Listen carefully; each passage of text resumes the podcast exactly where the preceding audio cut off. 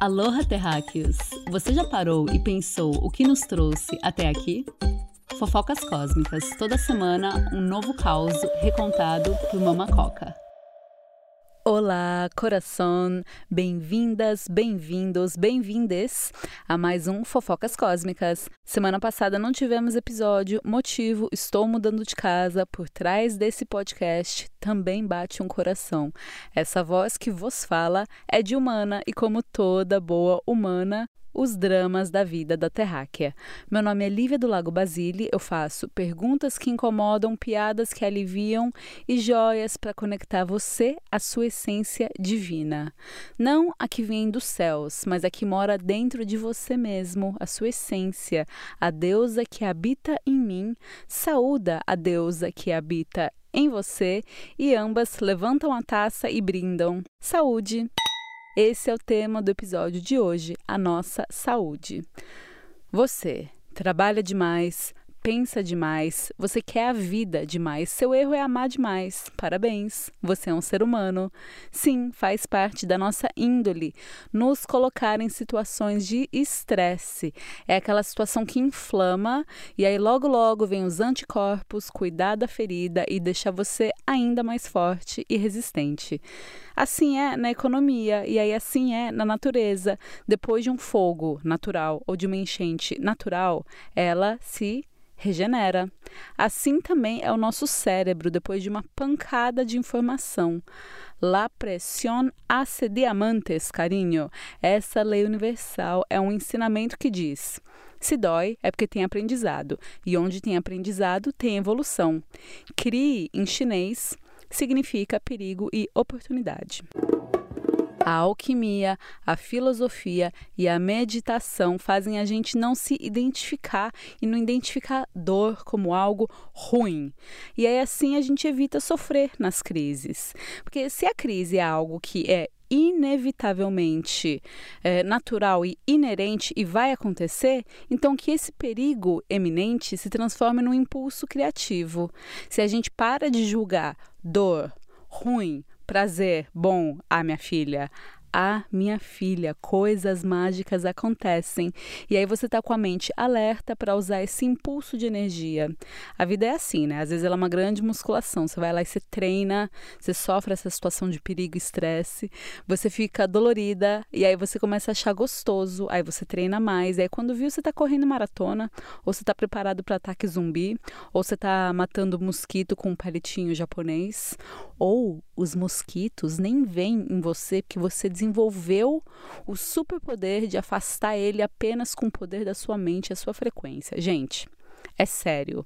Põe esse corpinho para vibrar rumo ao que você quer. E o que queremos? Sanidade! E o que mais? Saúde! E quando queremos? Para ontem. A gente quer no mínimo para ontem.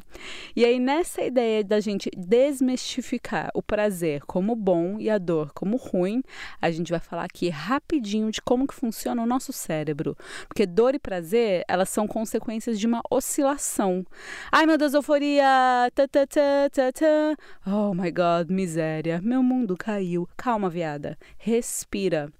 Vamos achar esse caminho do meio, onde mora aquele lugar onde está tudo bem? Tá tudo bem. Desgraça, tá tudo bem. Como que eu vou agir? Tá muito feliz? Tá tudo bem. Como que eu vou agir em relação a isso?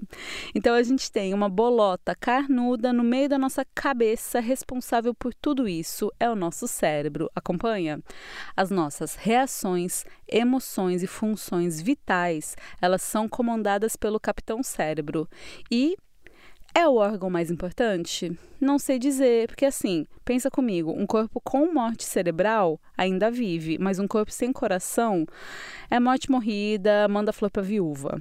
Então, que tal dizer que o nosso cérebro é o maestro que orquestra a sinfonia do nosso corpo e o coração é a música, é a razão de ser.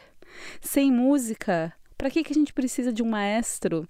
O cérebro capta as notas e avisa para todo mundo qual que vai ser o tom, ritmo e tempo de cada coisa.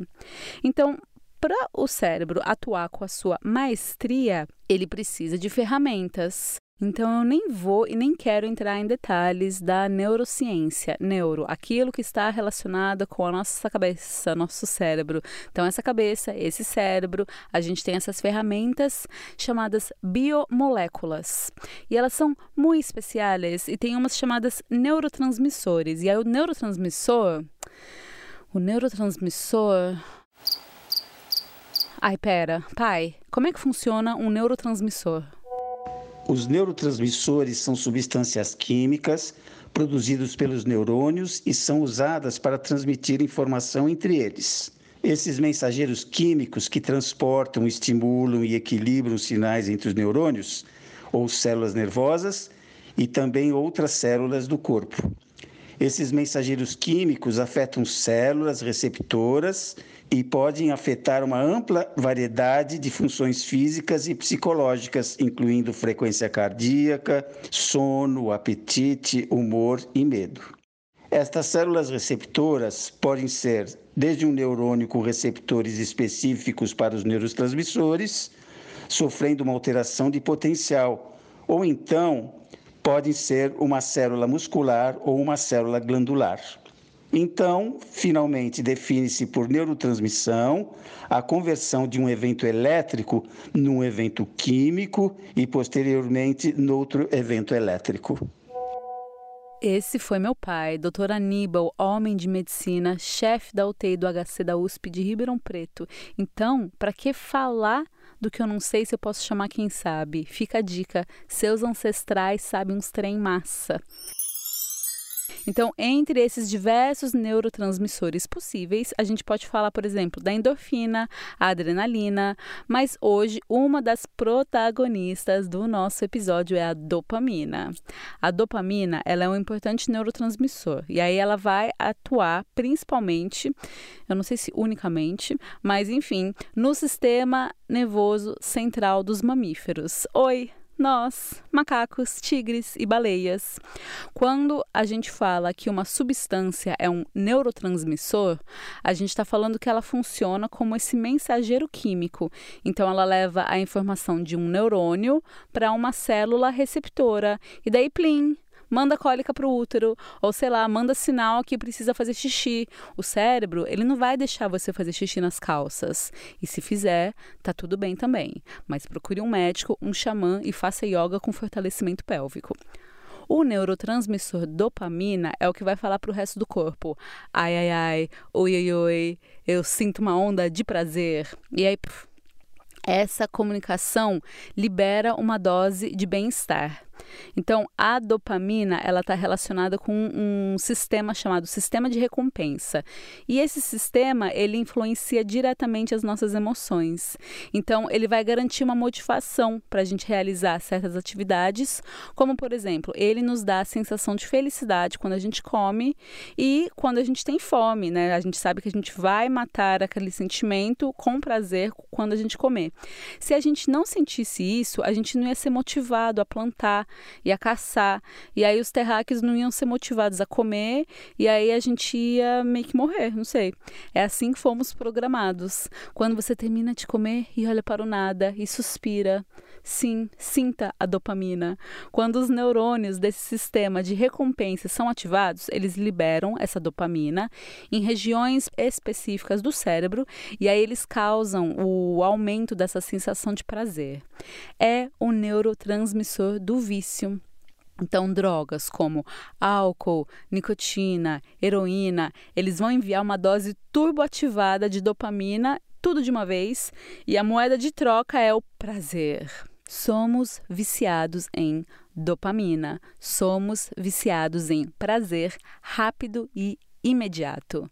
E tem um alimento que essa zona do prazer adora. Esse alimento é o açúcar, mas ele é danadinho, porque ele não libera tudo de uma vez.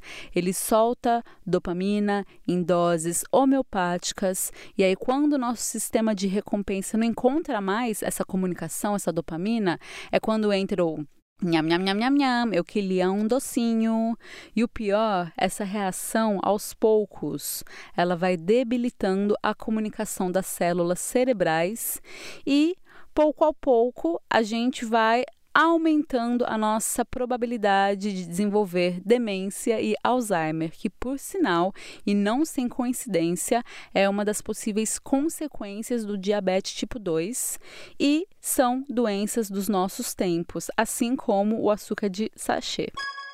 Existem mais de 56 tipos de nome para o açúcar. A gente precisa de carboidrato? Precisa, sim, senhora. A gente precisa de glicose? Precisa, sim, senhora. Mas isso já tem no leite, na verdura, na fruta. Não precisa de mais, tá bom? No máximo, o bolo da avó, o doce de aniversário, um chá de vez em quando com um tiquinho de mel, aquele doce que você sabe e assume que é doce. Com 56 tipos de nome de açúcar, o que me preocupa é o açúcar escondido. Porque além da bolacha recheada, biscoito, é que a paulista se revela, né? A bolacha, biscoito, você compra e assume que é açúcar. Eu vou sentar a bunda nessa bolacha e eu vou comer com café e é nós. O duro é quando você não quer açúcar e a entrona tá lá. Tá lá no seu ketchup, no seu iogurte, no seu molho de tomate, na carne vermelha, nos embutidos, nas conservas, na comida japonesa, nos temperos prontos, no pão comprado, porque pão caseiro é água, trigo e fermento. Beijo. Pão de leite, hum, três colheres de açúcar por pedaço. Barrinha de cereal, hum, dois cubos de açúcar. Pirulito, pirulito, aquela bola inteira. É uma bola de açúcar pintado de rosa com metais pesados. Nhoi. Se tem rótulo, por essência, tem açúcar. E a OMS, ela implora, não come mais do que 35 gramas de açúcar por dia, sendo que ela já afirmou que o ideal era nem comer, que tipo não tem nível de segurança. Mas já que vai comer, segura o tchan. Então, 35 gramas ela tá falando, meio Twix já tem 10 gramas. Meu irmão, a gente começa a entender hoje, porque é a maior pandemia que já vivemos é a diabetes, aquela que mata um milhão e meio de pessoas por ano. Então é como se a gente estivesse no ano de 2020 desde 1958. Gente, não precisa de lockdown, é só parar de produzir cana-de-açúcar em excesso. 10 mil anos da revolução agrícola, o humano comendo desde sempre, e aí agora, 80 anos para cá, que a diabetes vira a verdadeira pandemia que mata, cega e amputa. Miga, Quer glicose? Vem na minha, vamos de fruta, pão feito em casa, torta, geleia, suco natural, legumes, arroz, feijão, coco, milho, morango e até um pouquinho de mel, mas sem exagero, porque uma colher de sopa é o trabalho de um dia inteiro de uma colmeia. Então, se você não quer ser explorado, tem que parar de explorar tanta tecnologia que os nossos antepassados deixaram para que a gente pudesse domesticar banana. E a gente vai aí ficar viciado em xarope de milho. Ai, não, mamacita, não pare. E sigo. Mas de onde vem o açúcar? Então, embarque comigo no tapete mágico Mamacoca e vamos até o Oriente Médio. Aí a gente faz uma escala, pega outro tapete, porque a nossa história não é lá agora. A gente vai voltar para lá, mas agora a gente começa de fato em Nova Guiné, na tropicalidade das ilhas do Pacífico. Lá crescia um mato. O povo chupou o mato e falou: Hum, gostoso. E aí até tinha o mel, mas mel era comida de ocasião especial. Era tipo, ai, minha filha vai casar. Peraí, só, né? Tipo, lambe esse mel aqui, rapidinho. Nova Guiné pula no barco que ela mesma fez, porque antepassado bom é antepassado handmade, e encontra as correntes, o vento, chega nas Índias com cana e os indianos olham para aquilo e falam very good. Eles pegam a muda de cana, plantam cana pra caralho e fala, hum, gostoso. Mas ao mesmo tempo, que trampo chupar cana. Vamos fazer caldo? Aí vamos. Vamos esquentar esse caldo? Tomar um chai de cana? Aí vamos. Ai, carai, eu esqueci ele aqui e ele caramelizou. Ah, tudo bem, se a gente quebrar isso e moer, ok, cristais de açúcar. Oh my God. Ouro branco. Essa técnica babadeira chega da Índia para a China e o China pira. Porque agora dava para você transportar a doçura de oito pedaços de cana num cubo de açúcar. Essa técnica permitiu a cristalização, concentração e transporte. Açúcar nem se refere direito a doce, vem do sânscrito, que quer dizer grãos de areia. Então, eu não vou falar de todo mundo que pirou no açúcar, porque senão vou ficar duas horas aqui. Mas eu já falo que Cleópatra adorava e era coisa chique, sabe? Mas quando, no século XIII, o açúcar chega na Turquia, é tipo. Oh. E aí eles colocam o açúcar no altar, colocam na joia, era só para ritual, era medicina. O corpo sutil, ele sentia aquele up, aquele barato que só o açúcar sabe dar. E eles até criam um docinho chamado Turkish Delight, delícias da Turquia, delícia turca, eu não sei direito. Ai, I'm sorry. E o, é o doce mais tradicional da Turquia. E aí virou tradição levar uma caixa desse doce para casa dos pais da noiva quando você ia pedir ela em casamento, sabe? Ritual. Era tipo, e aí, sogra, vamos chapar de açúcar. E aí, os turcos chegaram até a aperfeiçoar sistemas de irrigação subterrânea só para conseguir plantar cana-de-açúcar no Jordão. Nessa época, o Oriente Médio e a Europa eles estavam começando a profissionalizar a confusão e a rivalidade entre os dois. Era tipo adoradores de turbante e burca, e aí do outro lado, e vocês que gostam de cruz e queimam mulher, tipo moleques, né? Moleques na arte da vida. Mas já tinha rolado cruzadas desde o século IX e era isso, toda vez que cristão ia para lá, cristão entrava em contato com as tecnologias do mundo árabe. Só que, de tanto o europeu ir para o Oriente Médio brigar, inevitavelmente eles conhecem o açúcar. Alguns historiadores falam até que o açúcar era o combustível, era o alimento combustível para a galera conseguir se matar.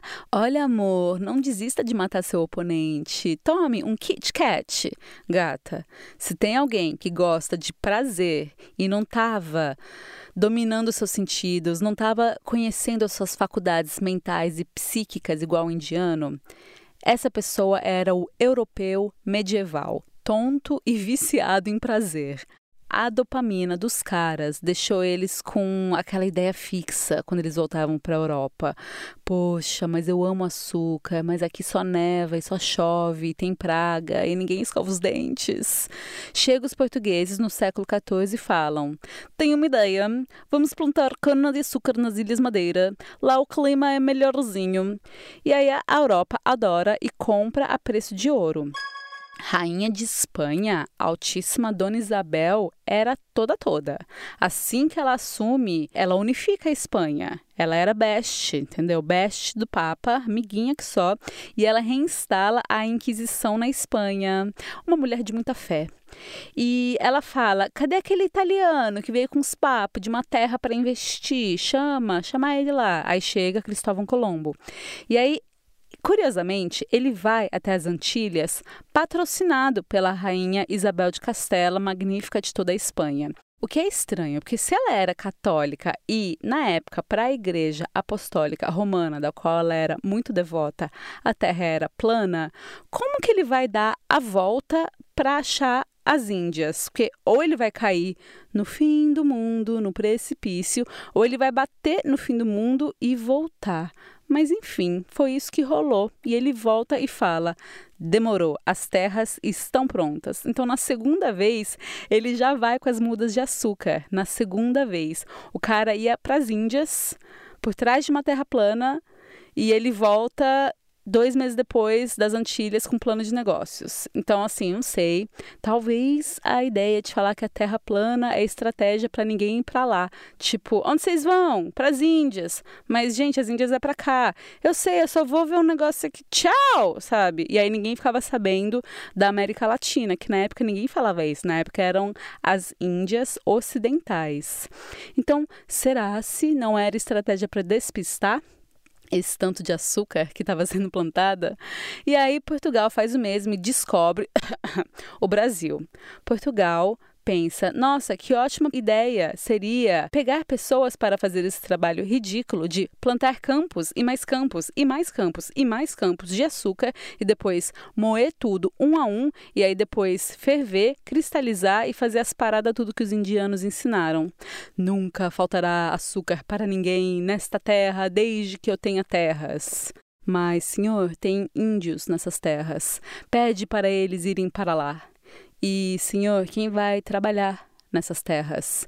Vou comprar negros e negras. E tá, mas para onde vai todo esse açúcar? Farei as pessoas comer mais. Mas, senhor, elas não têm dinheiro para comprar açúcar. Açúcar é caro. Farei fábricas e darei salário mínimo para todos consumirem açúcar. E aí eu resumi 400 anos em dois minutos, né? Então, implementaram do Alasca à Terra do Fogo, onde quer que for possível, quadriláteros do açúcar, baseados em quatro estruturas: a Casa Grande, a Senzala, o Moinho e a Capela. E aí o dono dessa bagaça é o senhor do engenho, o senhor do engenho de açúcar. E assim 10 milhões de pessoas foram arrancadas de África para plantar cana de açúcar. Quando esse pó branco chega nos navios junto com ouro, pau-brasil, é erva, é fruta, é a feira da Chiquita Banana, produtos das companhias das Índias Ocidentais, vulgo América Latina, latim dos romanos. Então a gente segue sendo um projeto de expansão e dominação romana. No século XVI, a Casa Grande estava rica e a Europa queimando bruxa. Era um plano massivo, violento e exploratório. Eram essencialmente meninos com perucas, poder e chapadinhos de açúcar. No século XVIII, com o metal em excesso das Américas e o carvão em excesso da África, inglês aperfeiçoou a Maria Fumaça e aí, bum, chacalaca, Revolução Industrial. Porque aí saía mais barato pagar salário para camponês sem terra do que ir até a África caçar e vender a raça negra, entendeu? Mas aí ah, eles morrem, eles reclamam, eles não sabem jogar esse jogo de exploração. Vamos libertar esse povo? Manda eles para longe. E aí, agora você, operário, assalariado, sem terra, toma café na fábrica. No seu café ou no seu chá tem o quê? Açúcar. Até então não era bebida nacional inglesa, mas vira. Indiano não toma chai com açúcar, no máximo um leitinho. Turco não coloca açúcar no café turco. Hoje ele coloca porque sei lá, né? Açúcar tem de sobra.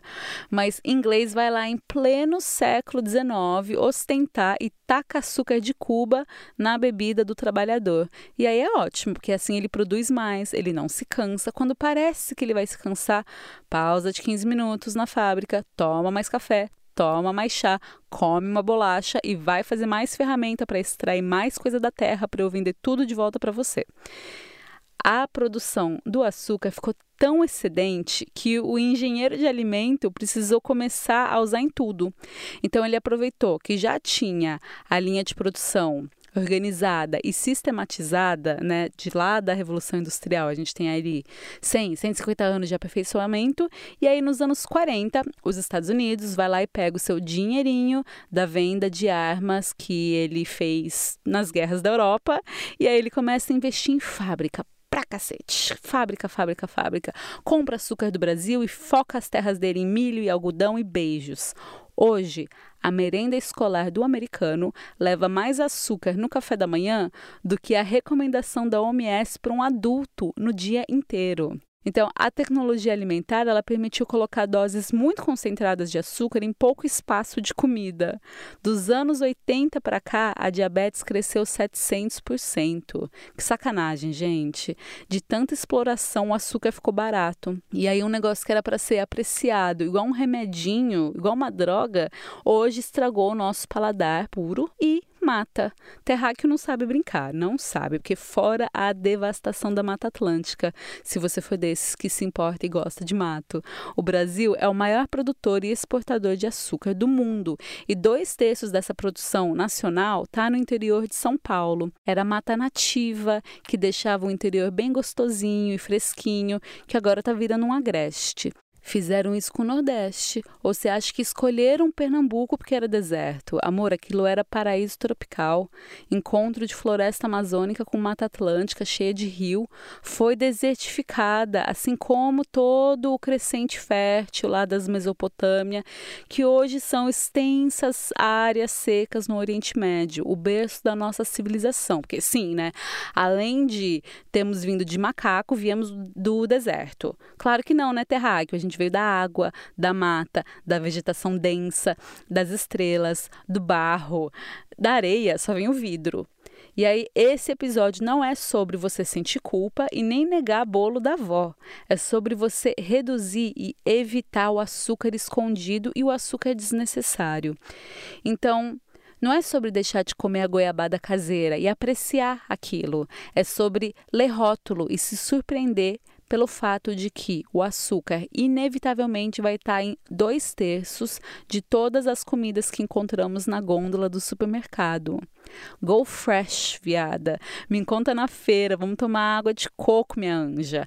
A vida não pode ser só sobre a busca infinita por um prazer rápido e por recompensa. Com as estatísticas de diabetes e obesidade, não dá para vacilar. 10 mil anos de civilização, de revolução agrícola, e aí quando o açúcar toma essa proporção, a gente começa a ter demência, essas doenças tudo nova. Em 1976, o Dr. John Yudkin ele lança o livro Açúcar Branco, puro e letal.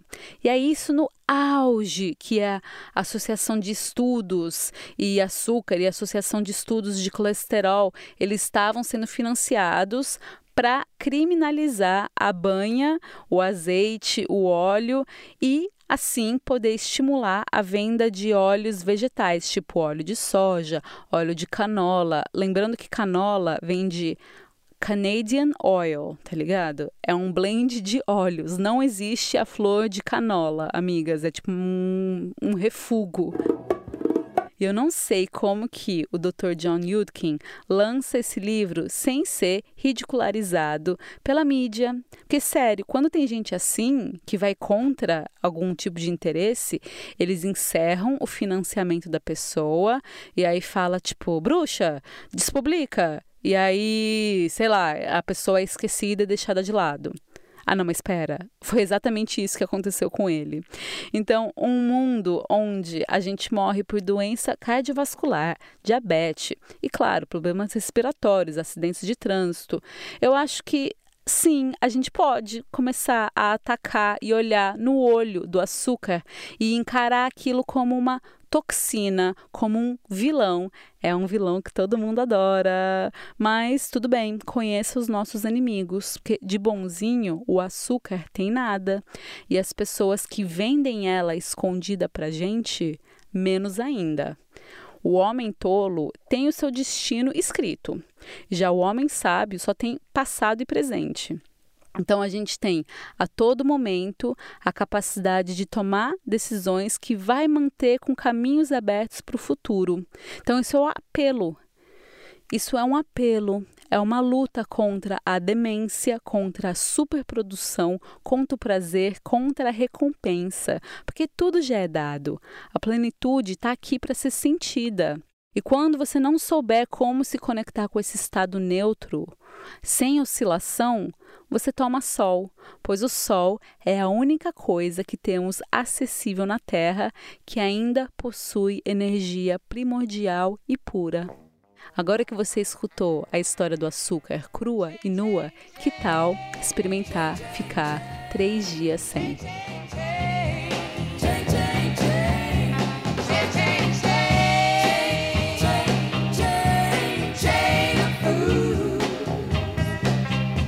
E esse foi mais um episódio de Fofocas Cósmicas. Reflita, deixe seus comentários no site mamacoca.com.br e encontre mais fofocas como essa por lá. Fique com uma música para assimilar. Até semana que vem.